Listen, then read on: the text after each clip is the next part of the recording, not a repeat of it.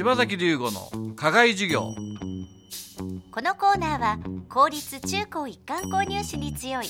薄井学園の提供でお送りします。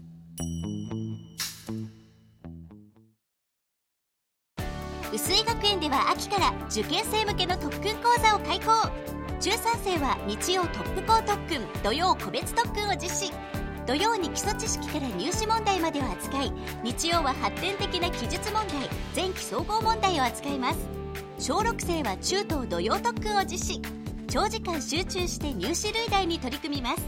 定員制のためお申し込みはお早めに。詳しくは薄井学園のホームページをご覧ください。柴崎龍吾の課外授業。このコーナーは薄井学園の柴崎龍吾先生が群馬で頑張るさまざまな人たちに職業の多様性や働くことの意味喜びをインタビューしてラジオの前のあなたにお届けします。9月は安中の醤油醸造販売会社有田屋7代目当主湯浅幸喜さんをお迎えして柴崎先生がお話を伺っています。今回はその最終回です。えー、今リーチマの、あれですか？リーチ。理事長理事長ってあやってらっしゃるえーとですね、今年で3年目になりますね。はい、また教育というもともとまあ教育をずっとやってきた家なんですけども、はい、まあでも私はどちらかというと商人ですので、まああとは、えー、醸造屋ですから、はい、はい、そういう気持ちがあの強いので、うん、果たして人様に教育だとか、うん、何かこう伝えることなんか恥ずかしくてできないんじゃないのかっていうふうに思ったんですけれども、うん、はい、ただ、やっぱり新島学園は私の母校ですし、うん、あの新島学園で在学している時は分からなかったんですけれどもこれ一旦やっぱり卒業して違う場所、うん、えー、違う国そういったところであの同世代の人と学んでうん、でその後やっぱり社会に出て、えー、いろんなあの経験をするとですね実に新島学園で学んだっていうことがあのもう乾いたスポンジがこう水をこう吸うような、うん、そんな感じでこうやっぱり理解ができてくるんですね。なので、やっぱりあの少なからずあのいろんなあの経験はしてきているのでそういったところをやっぱりあの教育ってあの考えてしまうと頭でっかちになってしまうもんですから、まあ、例えば人づくりだとか日本の文化づくりだとか、まあ、地域づくりだとかそういったようなあのところで何かしらあの僕の経験だとか、えそういったものが役立てれば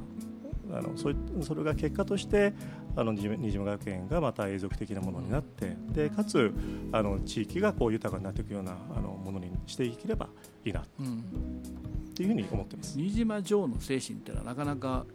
今でもしっかりと通用する、はい。私も大学が同志社だったので、はいはい、あのー卒業してからですね。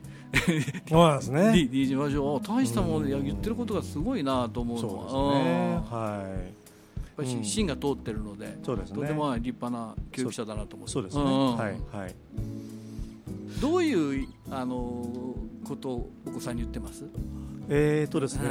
遠回りしろ。遠回りしろ。うん。近道するな。はい。うん。どうなんですかね、今、どうしてもこういろいろんなものが便利じゃないですか、はい、便利なんだけど、あの器用貧乏じゃないけれども、うん、何かこう、もっと手間かければ、全然違う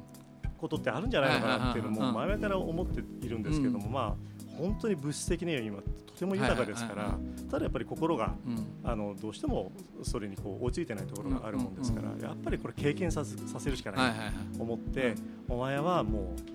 うあの